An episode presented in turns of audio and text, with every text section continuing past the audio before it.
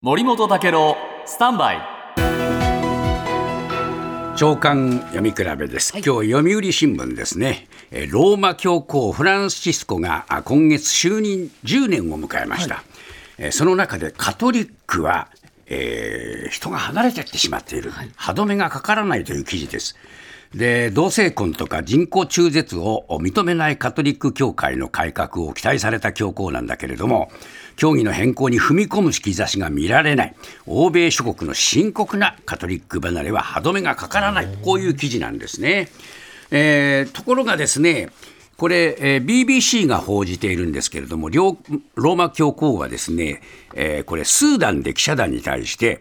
えー同性愛を犯罪するという法律うがあのスーダンであったんですけども、これは宗教上、道徳上の罪で不正義だと言ってるから、どっちかというと、同性婚に対して好意的なんですね、だからね、揺れてるんですね。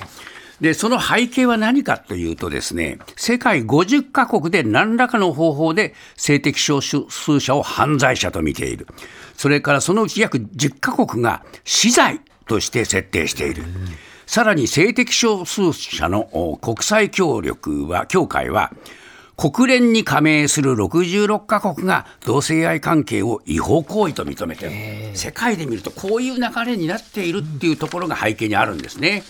でこれ、えー産経新聞がまあ過去に書いていた記事ですけれども、プロテスタントはどうかというと、アメリカで主流派はですね、割とお性的少数者に優しい、えーところがプレ、プロテスタントの、えー非主流派の福音派、同性婚をこれ神への冒涜と言っている。だからねプレ、プロテスタントも割れている、宗教は今割れてるんですが、こうした保守派、リベラル派の対立というのは、政治の世界の日本に重なりますね。